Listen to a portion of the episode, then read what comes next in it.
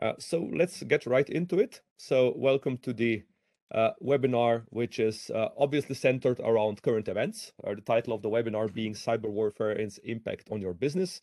My name is Jan Bervar. I'm the uh, product owner of the Conscia Cyber Defense Solutions, which is the MDR solutions that we offer. And with me, I have David Kasabji, who is our threat intelligence czar, who will be helping us on our journey into the depths uh, of the current happenings in terms of the impact of cyber warfare on businesses which are um, which are connected somehow to the current events or also those who are perhaps not connected. So uh, we'll take about 45 minutes, leaving some space at the end for the questions and answers. And uh, I will get right into it. So uh, welcoming you uh, on behalf of Conscia. Conscia is a pan-European company. We employ almost 1,000 people, uh, more than 400 engineers. And one of our core strategies is to be a leading cybersecurity provider in the European space. So we are present in six markets, and uh, David and me are hailing from Slovenia, where our SOC and threat intelligence services are based. Uh, so getting right into it, today's topics uh, is uh, today's topics is cyber warfare and its connection to our businesses, to our organizations. And uh, just to start with, we will do some very basic definitions to see if we all agree on what cyber warfare is. So cyber warfare is any kind of digital adversarial activity, so some kind of hostile activity which is uh, created by states and is based on kind of a policy. So it's a kind of a focused planned activity by states. Um, uh, the the typical characteristics of cyber warfare it's it's hard to attribute that so we are all, never completely sure that a particular state is standing behind particular activity uh, which also creates the ease of false flag operations. Uh, one of my typical questions in the past was uh, why is so much cyber warfare tolerated without any kind of you know physical response?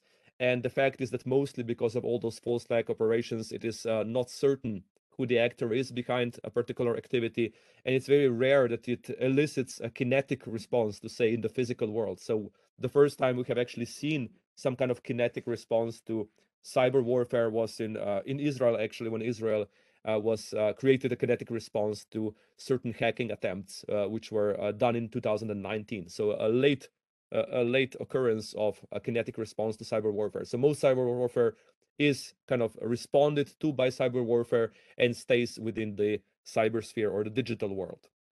Uh, what is also important, I think, is that we have to always gauge about the scope of cyber warfare. So who is involved? Otherwise, we wouldn't be here, right? We are all coming mostly from backgrounds of either commercial or uh, non-profit organizations, for example. And it is in our interest to understand how cyber warfare will impact us who are not directly involved in any kind of political conflicts.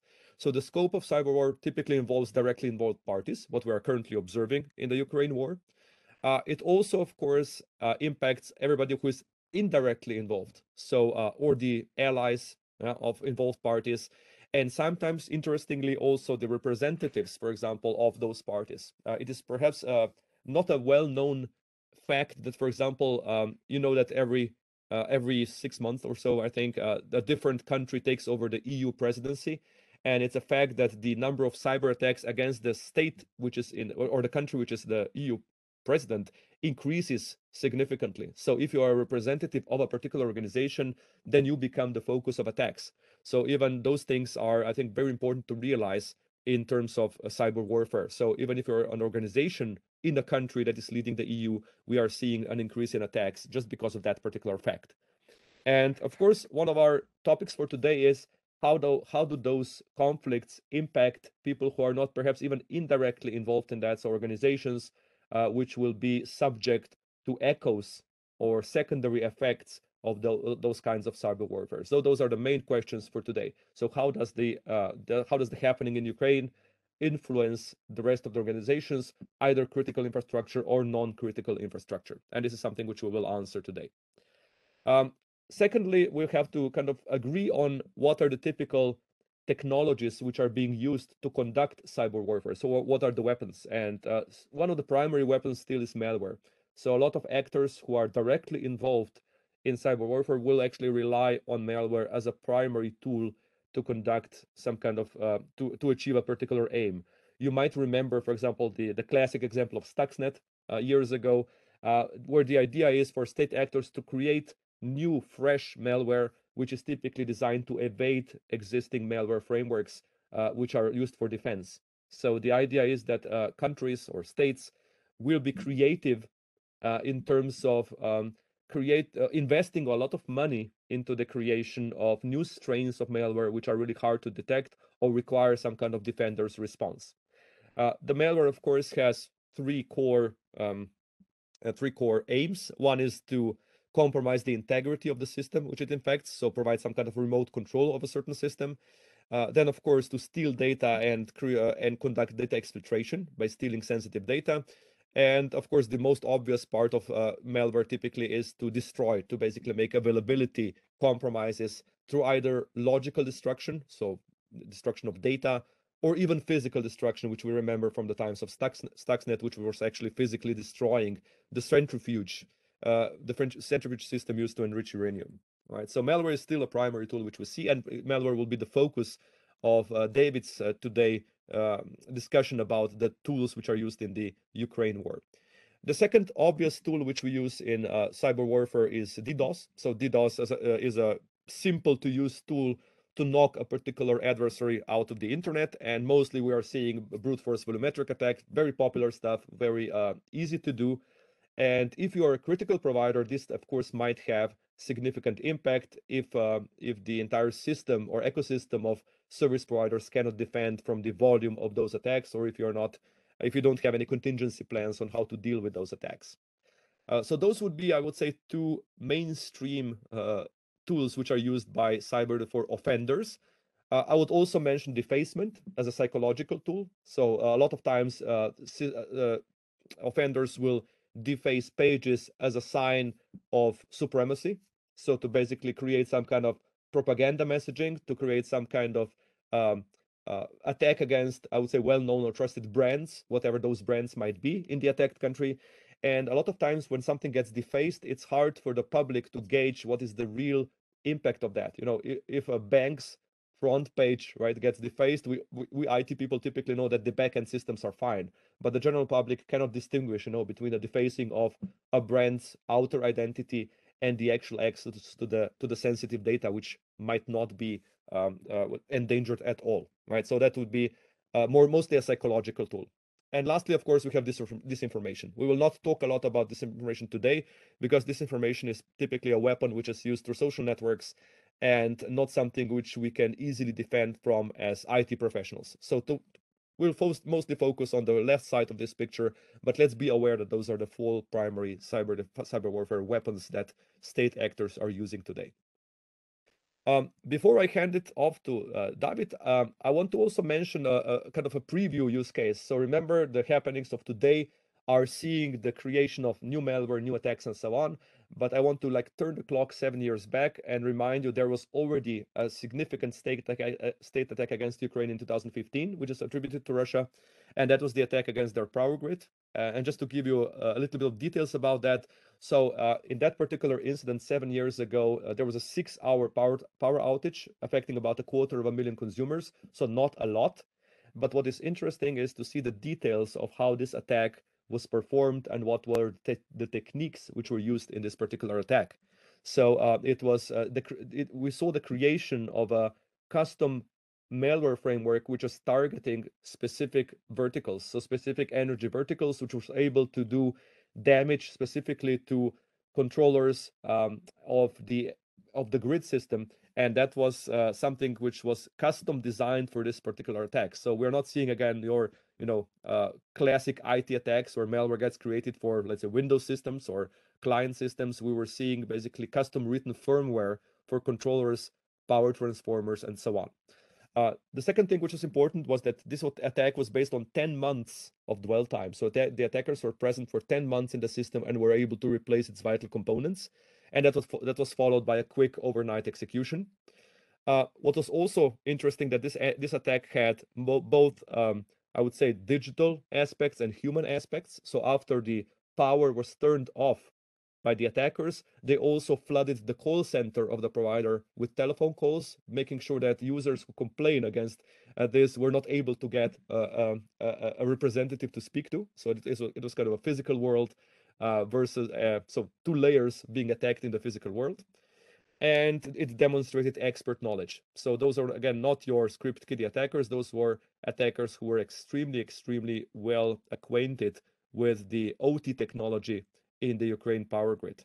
And lastly, the attack was done over the holidays, which ensured that only a, skeleton crew was available to fight this attack on the defender's end. So that's how that was kind of a you know a preview, a, a teaser, so to say, of what was to happen. So a very important lesson for us to see that the state actors are uh, uh, have obviously extreme resources behind them and can invest in the creation of the dif- different tools which are used for a specific goal. And this is also something, something which David will talk about later on about the investment capability.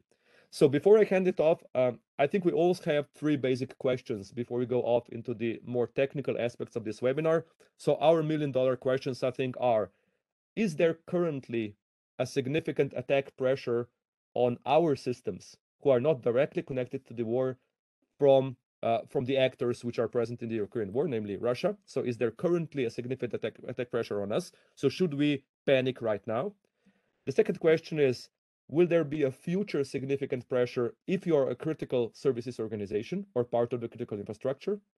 And third question is, will there be a future significant attack pressure on you if you're not a critical uh, infrastructure member? So if you are an organization which is part of the so-called, let's say, Western world. And to answer the questions, I think the first one, we can actually say that we are pretty certain that there is no current significant pressure uh, resulting from this war because mostly the actors are still focused on the uh, on the on the parties which are actually warring. So currently, our SOC, for example, is not seeing significant attack pressure. We are we do see scans, we do see, attempts at low hanging fruit collection, but we're not we are not seeing any significant attack pressures yet. Uh, but this doesn't mean that this will not be present in the future. As Russia gets more and more cornered, it will definitely increase the pressure on the critical infrastructures in the Western world. So if you are part of the critical infrastructure, yes, definitely you will see significantly more pressure uh, in the future. The third thing, which is perhaps not so obvious, is what uh, David will talk about, which is the repurposing of weapons to attack the civilian sphere. So the idea that the criminal world will be adopting those weapons uh, and attacking the parties which are perhaps not part of the critical infrastructure because uh, there was a lot, a lot of investment done in those tools already. So as uh, as for example, Russian ransomware gangs such as Conti become more and more connected to the government. For example, they kind of proclaimed allegiance to the Russian government. The line behind the, uh, the line between government and criminal world is blurring even more, and that's why we feel that in the future we will see both aspects uh, uh, attacked in a significantly more pressing fashion, both the critical services and the non-critical services, as the criminal organizations will adopt the weapons created for war in order to further their goals.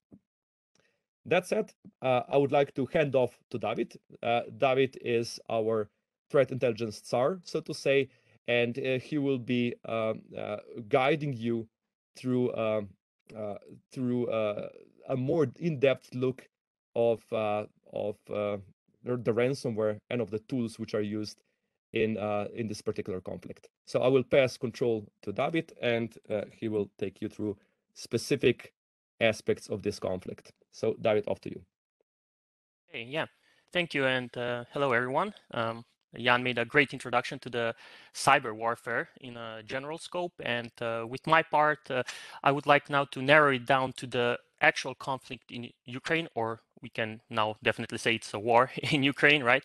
Um, and uh, my presentation will be, you know, driven with a flow where we will first explore the, th the known threat actors um, from before, from the past, right? From the aggressor in this point being Russia, right? So the Russian nation state sponsored threat actors. And then we will examine quickly their TTP, so like tactics, techniques, and procedures. Uh, this will help us in the context of attributing the known activities, the known cyber activities in the Ukraine war, and perhaps help us to cross-reference those with the with the known threat actors, right? Uh, because at the moment we have to be aware no one took official, uh, you know, attribution of certain attacks, right? Um, but knowing your enemy is always our goal in threat intelligence because you know how to then defend yourself uh, against uh, future potential attacks.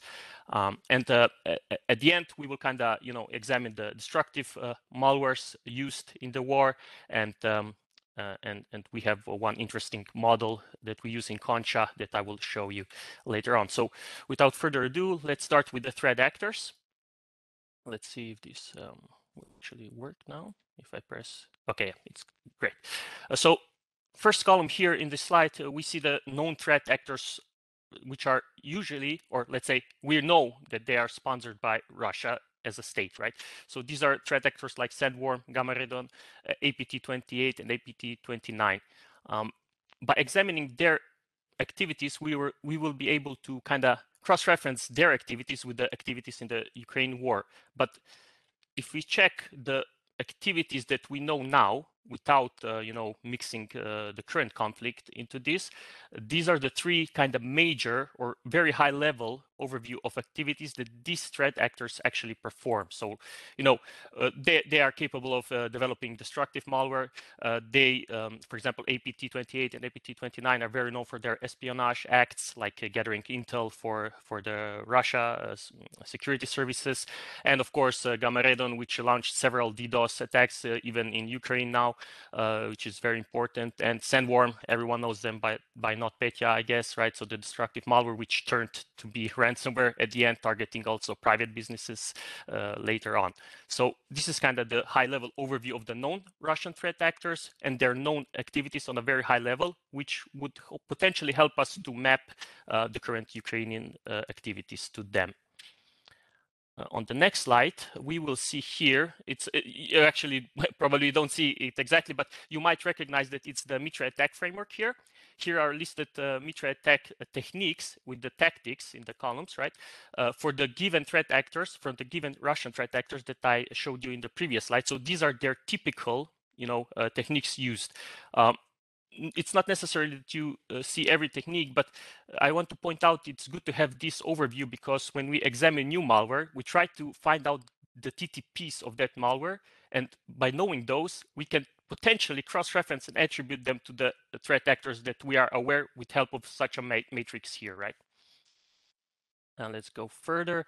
Uh, and now let's see what's actually happening in Ukraine war. Like, so the known activities that we were able to observe now uh, probably you heard about some already because it's always in the media.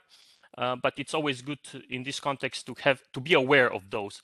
So here I list some, let's say five categories, right? The I, I try to group them in the five categories. So one of these, uh, few of these you saw in already in Jan's uh, introduction. So destructive malware and DDoS and kind of espionage and propaganda and so on. These are kind of the general cyber warfare tactics, right, that are used, right?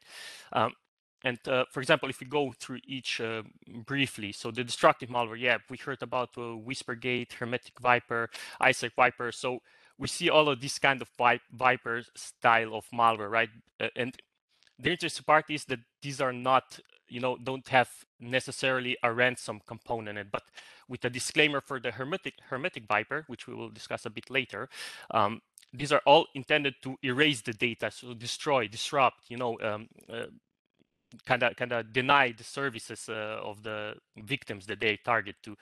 And uh, if we move on to the distributed denial of service category, we observed several uh, government, uh, so Ukrainian government websites that were uh, brought down for several hours, even, or uh, sometimes if it's during the nighttime, it was for days and so on.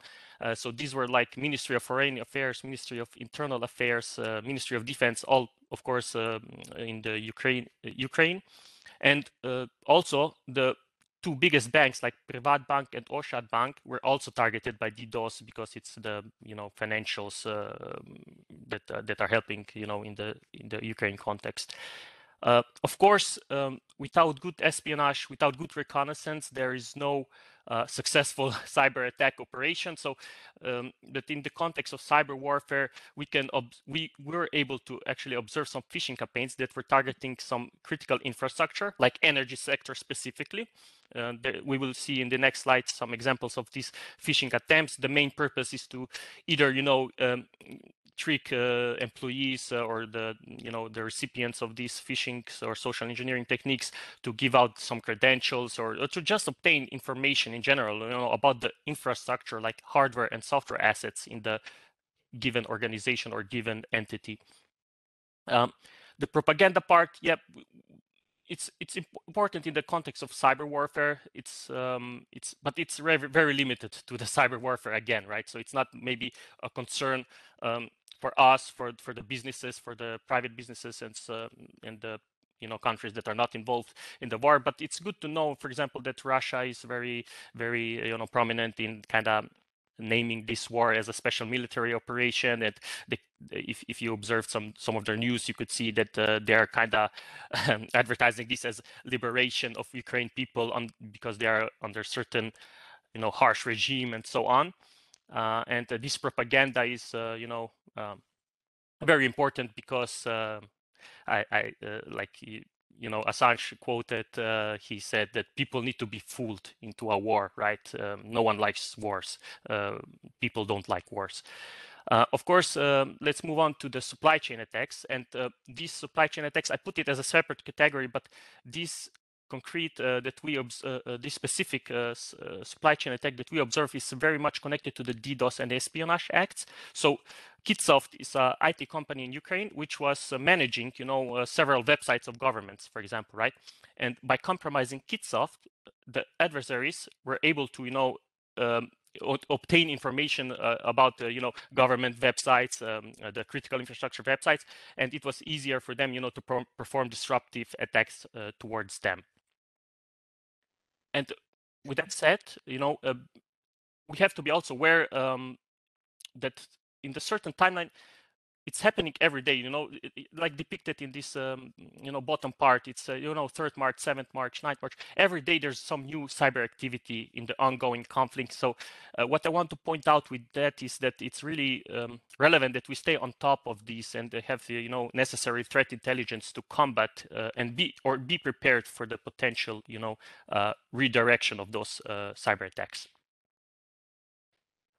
Okay, on this slide, uh, just a few examples which I mentioned. So for example, this uh, picture depicts the interesting part that I mentioned. So the HermeticWiper was initially just a destructive malware, but the latest uh, sample that we observed had this PartyTicket, it's codenamed PartyTicket uh, component, which is a ransomware component to it. So it gives us uh, an idea, you know, about repurposing the malware. So it was initially thought as a destructive malware, but soon it's very kind of, it seems easy to add a ransom component to it. And this is uh, the screenshot that you get as the ransom note, right, at the end. Um, but it's very uh, trivial here. So it sees we can we observed that this was kind of a trial run, you know, to see if the ransom part works. It's it's mentioning elections in future elections in the U.S., so it's it's a bit weird, yeah.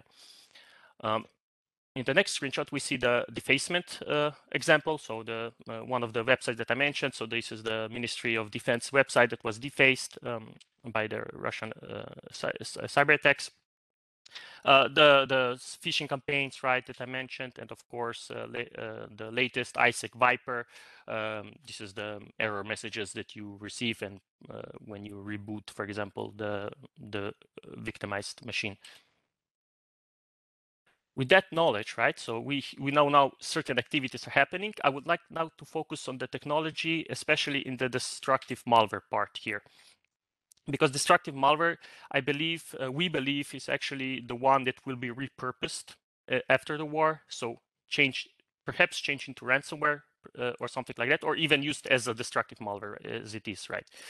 Um, it's good to know, you know, uh, in the context of Ukraine war, who they target now. So Jan said, yeah, at this moment, we do not believe that uh, it is you know unlikely that they will use this destructive malware to target some western organizations at this very moment because their interest is to hide their you know crown jewels. This is the adversary's crown jewels. It's their destructive malware. This is their you know intellectual property. They don't want to give it out to many researchers out there so they so they would be prepared for them and you know craft some nice detection and prevention rules. So it's targeting at the moment ukrainian governments ukrainian and ukrainian military facilities and of course, since it's destructive malware, the intent is to erase data. Uh, okay, of course, this is the logical aspect. And again, like Jan mentioned, there's also the physical aspect. They can disrupt, you know, critical infrastructure, like, you know, taking over some uh, energy uh, uh infrastructure, uh, you know, to take out electricity, internet, and so on, uh, which can, we can already observe in Ukraine. Um, that's ha happening. and of one of the important aspects of destructive malware in context of this webinar is the behavior. And here we see very high level uh, behavior of the destructive malware. So I wanted to abstract it really on a high level so that we see the flow. So each of the destructive malware that we analyzed has this same flow. So first they enumerate some physical and logical drives. Then they are kind of validating which operating system they run on. So based on that, maybe they terminate execution because they do not support you know compromising linux or mac or something like that. So it's important for them. And then they have to figure out where the system directory is because um, uh, from there they want to erase that at the end because if you do it at the beginning you cannot you know uh, erase all the other stuff because the os won't work anymore. Um, and of course the last step is the actual you know deletion of the data and um, uh, yeah encrypting them if necessary uh, and finally, I would like to mention destructive malware consequences. So yeah, it, these are very obvious, I know, but uh, it's good to mention. So the victim, victim machine, of course, is no longer usable. You receive the message that we saw, you know, the system operates, uh, uh the operating system is not found, right? Uh, and um, all data is lost. And if you don't have recovery or, or the backups, you know, you, you literally lost your data like forever. Um, and in the context of Ukraine war, these are the one of the known uh, malwares, the most used actually destructive malwares in the Ukraine war, which is HermeticWiper, the newer version, which is IsaacWiper, and the a bit older one, the Whispergate. So the IsaacWiper one is the newest one. So maybe just you know to give you a, short, short, very short, uh, you know, introduction to it. Uh, it it different. It is very similar to HermeticWiper. That's why a lot of researchers thought it's probably the same, um, you know, malware, but just a different variant. But when we were reverse engineering this uh, Viper, the sample, we could observe that it was written actually in the different programming languages, uh, like it, the previous version, and it made different system calls while still maintaining the same flow. So, like I said, the, in the behavior part, so still enumeration validation, and erase. And one of the samples obtained actually had also the debug log. So it seems that uh, you know the actors are also testing this and uh, this malware still. So they are actively in development. You know uh, this malware. This is very important. So you could see some debug files like actually writing out what each step is doing. Um, in this case, and now that we know, you know, that the malwares are used and these are really disruptive and they pose destruction on our assets we uh, uh, at Conscia you know have to had to develop some sort of model. We developed it even before but now it's perfect time to use it. We call it malice malice stands for the malware lifecycle and with this malware lifecycle uh, it actually depicts the high level overview of what goes into developing a malware. So we will try to attribute a cost to each phase of this model, which you will soon see. And this cost will kind of tell you how hard it is to change or modify each phase. So with that, we will try to understand how hard or easy is to repurpose a certain malware for you know a different target, a different intent, and so on. So let's let's see the phases. Okay. Oh yeah. So target the first phase is of course target. Uh, every every uh, you know uh, cyber attack needs to have a target. So who do we want to target? Uh, you know, and perhaps why? Um, and this is uh, the very general step, right? Uh, the next phase is of course the purpose. What do we want to do by attacking this target you know uh, by launching a cyber attack to do? What is the purpose? Do we want to destroy their data? Do we want to gain information intelligence espionage? You know uh, it depends or do we want to perform ransomware attacks to, to you know extort them for money? So we need to define the purpose because the purpose is then actually important for uh, the malware development itself what kind of malware we need. But before you start with the development itself it, the you know the adversaries or the the yeah, yeah, let's say the adversaries need to perform some sort of reconnaissance because now we know the target, we know the purpose about it, and now we can perform reconnaissance on that targets, right? Or target if it's single singular. And by obtaining infrastructure information such as uh, software and hardware assets, it will greatly help the malware developers, you know, to come up with some exploits uh, with the given uh, assets that the target has.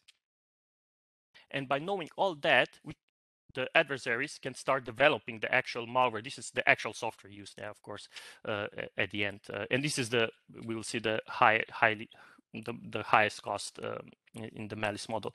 Of course, at the end, it's the deployment and execution. It's worthy to mention it because it's not only developing malware, you at the end have to deploy it and execute it. And if it's successful execution, then you can only call it a successful operation, right?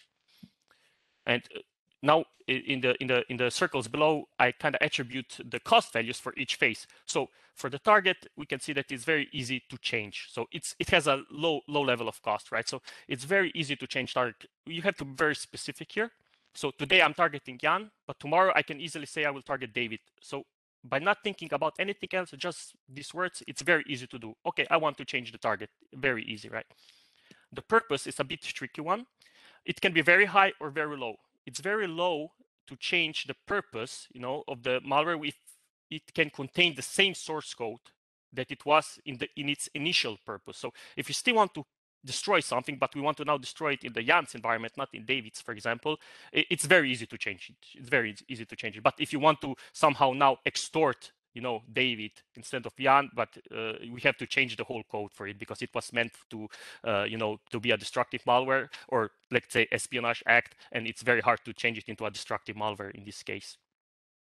Okay, reconnaissance, it's uh, kind of in the middle, you know, it's uh, not that easy to perform. Actually, it's quite easy to perform, but it's noisy. And that's why the adversaries don't want to do it, you know, fingerprinting, scanning, um, uh, phishing campaign, social engineering, so on. It's noisy, that's why it's risky, right? Uh, but it's not that hard to perform at the end. The malware development is, of course, the highest, uh, you know, uh, cost attribute because it's very hard to change uh, the source code. It's a very creative approach, and uh, um, it, this is the what adversaries do not want to do. You know, it costs even up to millions of euros to develop, you know, a zero day, for example, if it's in the context of zero day. Um, and of course the deployment execution is also not uh, the easiest part of course yeah so you have malware but now you need to execute it and uh, you know evade uh, the, the, the detections and prevention. This is very hard to do uh, at the end. So all in all the the main point of this uh, malice model is to see that the existing destructive malware can be easily repurposed into targeting someone else right? And this is not to you know kind of have uh, some scare tactics here or, or, anything like that but it's very good to be aware about the threat intelligence that we have about current malware because if it's so easy to retarget it or repurpose it to uh, you know to, to a different target uh, it is very valuable information that we can get today from the from the existing malware and to be prepared you know uh, if it potentially would attack us because no one would, uh, you know, uh, if, if it costs millions, so like you see in the malware development, if it costs hundred thousands of euros even, right, it's not worth to just throw this uh, in the trash, right, after the war. Definitely not. So uh, they want to reuse these things that cost millions and uh, probably even years to develop or months at least to develop such a sophisticated malware right? Um, they will try to repurpose it maybe not as nation states. They might easily sell them on dark web you know markets uh, the malware after the war and it can be used by anyone. And this is the whole uh, point that i wanted to um, kind of present in this webinar and I believe with that, uh, I will give it over now back to Jan, who will also then now explain you the defensive approaches that we can do, you know, to stay vigilant, to stay resilient uh, against such potential cyber attacks. Thank you, David. So, uh, so David has explained to us the economic model of that, right? So we always claim that uh, today cybercrime is a business model kind of uh, uh has a business model kind of approach, and we can now see that uh, the uh, development of malware for cyber warfare means is actually something which is quite an investment, and it should be repurposed uh, especially because we know that the lines be- between cybercrime and government are blurring in Russia. So this is the I think the concerning model uh, which we see, and that's why we will see also the uh, the tools which are used in the conflict used against organizations which are related to the conflict indirectly, and also commercial or non-commercial organizations which are targets of cybercrime who will be able to obtain those tools which were largely invested in. So let's discuss a little bit about the defenses which we need to ramp up for this. So a lot of times, uh, if you look today uh, on the internet about the uh, guidelines on what you should do because of the Ukraine war, you will find typically articles saying like you have to redo all of your security stuff, right? So you have to look at the authentications, you have to train users and so on. I think this is a bit counterproductive because nobody has the time to really do everything, right, from ground zero. So uh, I wanted to give you two different slides. One slide would be what are your long-term architectural focuses? So what should be things in which you should be, in which direction you should be moving architecturally or with, with your security roadmap? And the second slide will be things which you should do now, right? So at this moment in time, um, to to mitigate things which are coming in the near future, right? So first of all, let's talk about strategies. So things you should do in the long term, uh, in order to uh, to to re to respond to the happenings in Ukraine. So first of all, um, we have seen all the malware coming out as the major tool which will be used against you as well.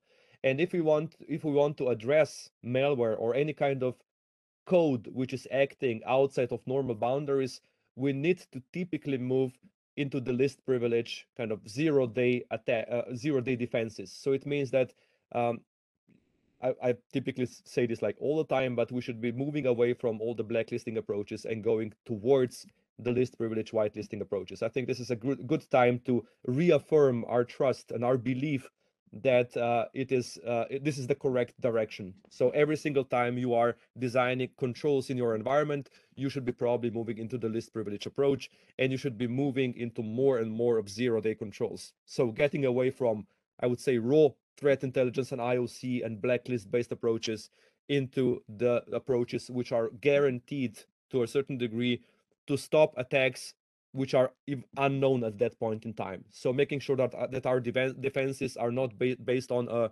race with the attackers, but are based on some kind of um, uh, generic approaches which are able to spot even day zero attacks. So that means behavioral whitelisting stuff or anomaly based detection. So we should be investing way more in that particular area, be it on the network endpoint application side. So that's definitely uh, a confirmation that this is the correct approach because uh, the attackers are still predominantly using things which are based on execution uh, to attack our environments. Uh, secondly, we need to, again, as a community, we need to assume, uh, we need to um, uh, to embrace the assume breach philosophy. So we will be breached, right? It's just a matter of how good of a, of a fire brigade we are. So definitely you should create within your organization an understanding that you need internal incident response capability. It can be very rudimentary. It can be done with the help of external parties, but this should be in the in the mindset of management. It should be in the mindset of IT that we will be breached, right? So we should never ever have the idea that this is an event which is improbable. And thirdly, as uh, David perhaps uh, demonstrated, is that events are unfolding very fast. We sometimes cannot rely on the vendors themselves to provide us with all the protections. Or sometimes the vendors will do the, you know, the low-hanging fruit and they will deploy preventions which are really basic, such as, for example, again, blacklists, IOCs, and stuff like that. So we need to be aware with threat intelligence about what's going on and seeing if our defenses are adequate for the current developments. So this is, I think, extremely important. We shouldn't treat threat intelligence as a raw machine readable stream. We should treat threat intelligence as human readable, actionable intel, which we professionals consume and compare our defenses against. So I think this is a very important moment. We, we need to keep on learning uh, to see if our defenses are, are appropriate for the given situation. And the more we will move into the, you know, the left side of this slide, the more we will move into zero day prevention, zero trust approaches, the less this will be an issue because every single time we will receive a threat intelligence update, we will say, I'm okay because I have done the correct architectural decisions. So if you are not so much into zero trust, not so much into zero day prevention right now, if most of your defenses are relying on, I would say, blacklisting, IOCs, and so on, it is even more important for you to be really current about the events which are unfolding because you need to you need to keep on running, right? So to say if you have not yet invested uh, in the controls which allow you to to take a breath uh, because you will be protected against zero days.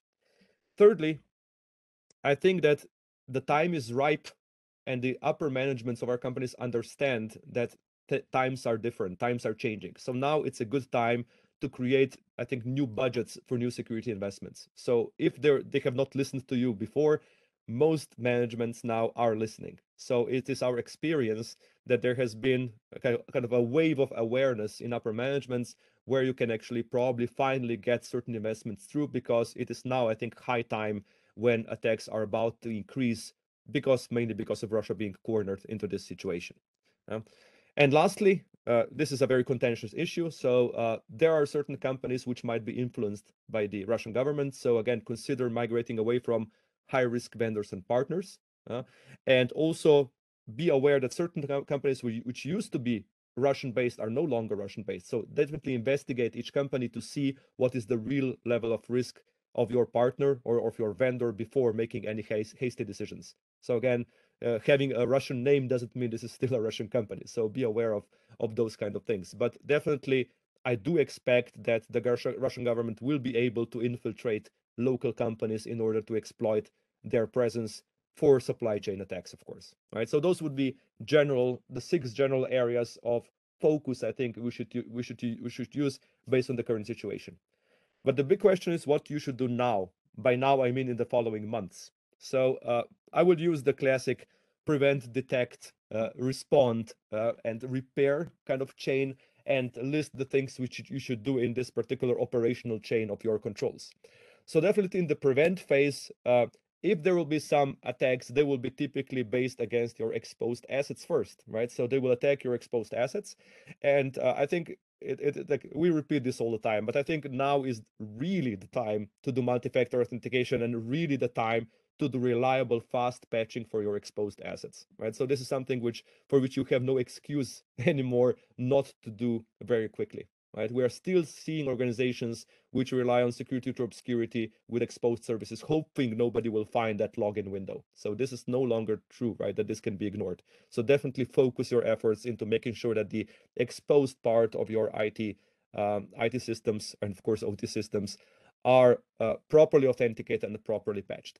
Uh, remember that your users, so people behind computers who serve the internet, are also the exposed assets, right? They might not be, you know, the firewall might not allow incoming connections to them, but they are just one click away from getting compromised. So users who, continuously visit potentially uh, compromised content on the internet, I would say they are your your outside layer as well of your company. And when they're compromised, I think the attacker is more or less very close to your crown, crown jewels. And what you could also do threat intelligence vendors such as us or uh, our services or our or services in the market they also provide you with IOCs so IOCs which are IP addresses hashes and so on related to the current Ukraine war.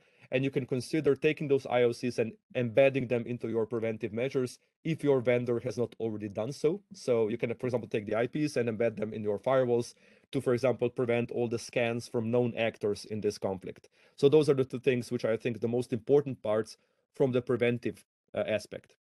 Uh, I think what you what you should do, uh, you should also consider that this is the right time to address the other part of security, which is the detection part, right? The yang to the prevention seeing.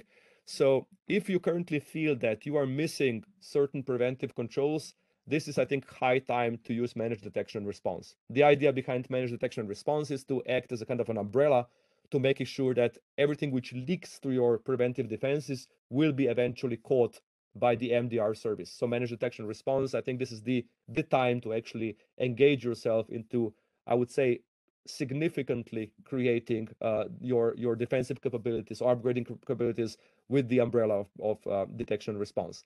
For those of you who have OT environments, typically you are critical infrastructure, or even if you're not, the attacks have demonstrated that uh, state actors very much like to go for OT environments because OT environments have direct impact to the physical world and are, can be used as both propaganda devices, right? Attacks like this, and as well uh, for disruption of normal life in attacked countries. So if you are running an OT environment and if your OT environment is currently not watched by any kind of security mechanism or doesn't doesn't have any kind of specific prevention, this is definitely the time to focus on that. So I think those will be the prime target in the following years.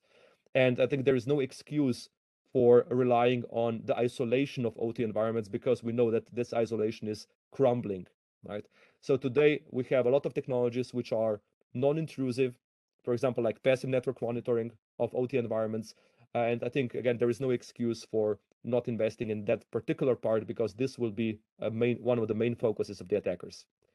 Uh, in addition, what you can do today, you can, of course, take the IOCs provided by the vendors and put it in your detection capabilities. So you can have your SIEM or your EDR system notifying you uh, when those IOCs appear if you cannot prevent them outright. And if you already have an MDR service uh, and you are watching your environment, uh, also make sure that you're watching any kind of partners who might be doing supply chain attacks against you, right? So this is a, an important part. So Kaseya has taught us that, you know, a managed SOC or a SOC service or an MDR service should not only look at yourself, but also at the gateways to your partners, as well as the uh, as well as, for example, things which are already present on the internet. Uh, thirdly, uh, in the respond phase, uh, definitely test your incident response plans. If you don't have them, create them, at least rudimentary ones. So aim to achieve at least a basic level of incident response capability in-house. And if you need skills, if you need help, get a contract with an external partner who is able to back you up with an SLA to, to arrive as a fire brigade when necessary. So a combination of local knowledge, so at least ba basic local incident management capability combined with an external company's skills, I think is essential to have today uh, with something which is available to you in a short on short notice. And if you are concerned about DDoS, so uh, as you know, there are some kind of traditional DDoS responses, such as scrubbing of traffic, relying on your upstream ISP to provide DDoS response. Uh, be aware that sometimes this response is not effective. Sometimes this response cannot be done properly. So consider some creative DDoS responses. If you are concerned about DDoS, there are things which you can do which uh, which allow you to still have connectivity even in the in the face of the DDoS attack. For example, you can have secret backdoor links. You can restrict connectivity to your systems to a particular user population, like the local country and stuff like that. So you can play with BGP, you can play with uh, with, with routing to make sure that the attacker doesn't have a clear target or that you become unreachable to the attacker uh, based on uh, based on manipulating your reachability, for example. So it's good to have some kind of resiliency plans, uh, even if the attack cannot be stopped by your upstream ISPs. They definitely beat the fact uh, that uh, well, they beat the option of disconnecting from the internet. I think because otherwise the attacker has won.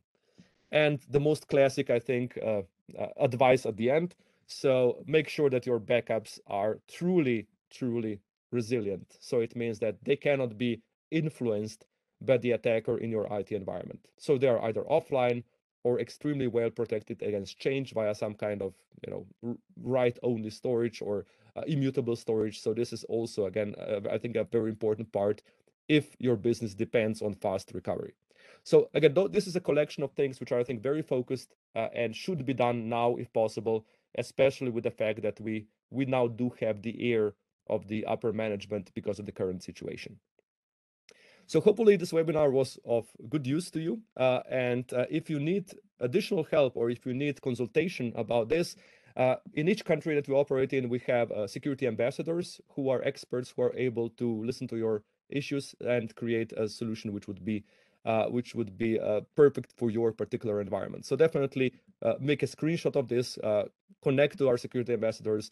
If you want to talk more about this, involve us, involve me, involve, the Dave, involve David and our threat intelligence team in order to help you with the specifics. Um, I would like to open up the discussion now uh, based on um, uh, based on your questions. So please use the questions and answers panel if you want to ask about a particular aspect of technical aspect of malware, about a particular aspect of the guidelines which we're providing, and so on. Um, so there, there's a question which uh, which, is, which is about the Federal Office for Information Security in Germany warns against against Kaspersky's products. Yes, uh, this is one of the things which which I mentioned. So, for example, Kaspersky, uh, based based on my knowledge, uh, is working outside out of Switzerland now, and uh, I'm not sure if there is any significant leverage that the Russian government has over them. Uh, so uh, my personal opinion would be that again they, they are probably okay uh, to work with, uh, but um, I would definitely look into uh, into other companies generically when you do risk assessment of your vendors to see what, how much leverage or in what way they could be uh, they could be influenced by the Russian government. Um, there is uh, another question. Uh, could you recommend some sources to keep up to date with current threats? Um, definitely. Uh, you could subscribe to Conscia's Threat Feed, which David is curating. So uh, you can contact us, and uh, we can actually give you the information on how to how to subscribe to our own uh, freemium threat feed. otherwise, we we we ourselves we use a bunch of OSINT and paid intelligence sources to bring all the knowledge together. So if you want to know more, I think David will be will be glad to answer this in more detail offline. So uh, so definitely contact us for complex questions like that. We don't have a single place right, of reference that we will direct you to because one of the one of the kind of uh, truisms of threat intelligence is that not a there is no a single party who knows everything. You know, you need to really curate, curate information from tens of different parties to arrive at a broader picture of what's going on. Okay, any additional questions? Um, Uh, there's a question, uh, is there any other written info on this? Uh, yes, uh, David has published a great white paper slash blog post, which you can find on Conscia's website, which details the information about the malware used. So if you want to know more technically, David has a has an article up there on, on Conscia's site, which you can go to. And I think there will be a follow-up email to this webinar in which you will receive, uh, well, let's put the link in there so you can actually get more technical knowledge about this. Okay, there are some additional questions. Let me read them.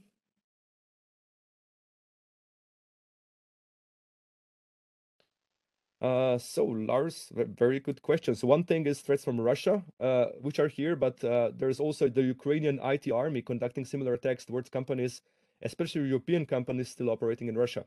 So I cannot, I cannot do like a politically correct comment on that. I definitely think that uh, uh, any any the things which are of, of criminal nature should, we should we should definitely not in, endorse in this case. But um, let me let me let me try to to uh, answer this in a in a funny way. Uh, so you know, um, uh, I think it was Mikko Hyppönen who said, you know, not all hackers are Russian, right? About twenty percent of them are actually Ukrainian. So that that's kind of a joke answer uh, to your serious question. but I definitely feel that we should we should definitely um, not single out uh, Russia as the as the only threat actor. We should be prepared for any kind of threat actors in this situation because obviously it's a war situation and uh, desperate measures are being taken even with a lot of collateral damage. So uh, we should be uh, we should be um, uh, we should take a higher moral stand here and defend against any attacker because it is our environments which are important and our personal data and our organizations. Um, so uh, Carl is uh, remarking, generally it's common that attackers live and, and root around in an environment for a long time. Yes, this is a very, very good observation. So in most cases that we see, attacks are not lightning fast. So it means that you, when you are attacked, uh, you don't have seconds to respond. In most cases, when we, for example, are called for incident response, we find out that organizations have been compromised for four, six, eight months, and so on, because the modus operandi of attackers today is such that the attackers, as they penetrate your environment, they will stay in that environment for as long as possible to find out where your crown jewels are. And that typically takes months. So um, there is a an extremely good chance that an MDR service or somebody observing that environment will stop them or, or will catch them and stop them very early in this process if you are continually observing that environment. So yes, definitely this is one of the the shifts in the mentalities of attackers as they shift toward as they shift towards ransomware, right? If they want to delete everything, they want to do it as quickly as possible. If it's if it's uh, directed against the clients, but if they want to have a larger scope uh, of deletion or a larger scope of ransom, they will definitely remain in your system for a long time, uh, significantly increasing our chances of detection. Right. Most of the time, we detect such attackers within hours of their them entering the system uh, but again, without any kind of visibility, without any kind of continuous um, monitoring, those attackers tend to stand in your systems for six, eight, or more months, which is witnessed by the, you know, the 2015 Ukraine hack, where, where the dwell time was actually 10 months. Um, there was also there's also a question: How do you protect backups since you need to be able to have network access? Yes. So so how do you protect backups properly? So today uh, there are a lot of backup systems which are uh, which are write only. So it means they keep different copies of data. So even if they are, uh, even if they are, uh, if if some malicious data is written to them, they still could keep copies of all data and so on. So that is one option. And the second option would be to have a compromise of an offline backup and a more um, of a, a more uh, not not a, not a frequent backup schedule. So there is no perfect solution for that, definitely. Uh, but a combination of of uh, kind of um, uh, warm backups, uh, like write once, read many times, and uh, offline backups would be probably the best choice at this point. Um, I'm just looking if there are any additional questions. So of, if this does not satisfy you because it's a complex question, definitely reach out to us and we can discuss together uh, the complexity of how to design a ransomware resistant backup. Because the moment that the backup system, system is connected to the network, it needs to be really hardened and really patched, right? Because you don't want to, first of all, backups have two issues, right? First of all, bad data can be written to the backup. Secondly, the backup system itself can be compromised. And this is this, those are all the issues which we have to uh, to have to mitigate when we are designing a ransomware or uh, an incident resistant backup. Uh, another question, should we fear the fact that some people who are working in IT in Russia remotely are now unable to get paid? Um, and they will find new ways of getting paid? Definitely. Uh, there's definitely the fear of recruitment right? But there's also, I think, the good part that many of those people will actually come to us and be part of our defenses, right? So this is, I think, also really good, uh, really, a, a, really good thing. So a lot of people who are uh, against this war uh, are really good engineers, and uh, we should welcome their part in the in our in our defenses as well, right? After after security vetting them, of course. Right? Um, okay, lots of questions, but we are out of time. So uh, thank you very much for the questions. Thank you for your interactivity. It was ex excellent. So any questions you might additionally have, any kind of interaction you want with us, any kind of help you need from us, either in terms of services or consulting, please contact our security ambassadors. And I thank you very much for attending this webinar and hope you see to see you all on the next one. Thank you very much. Bye-bye.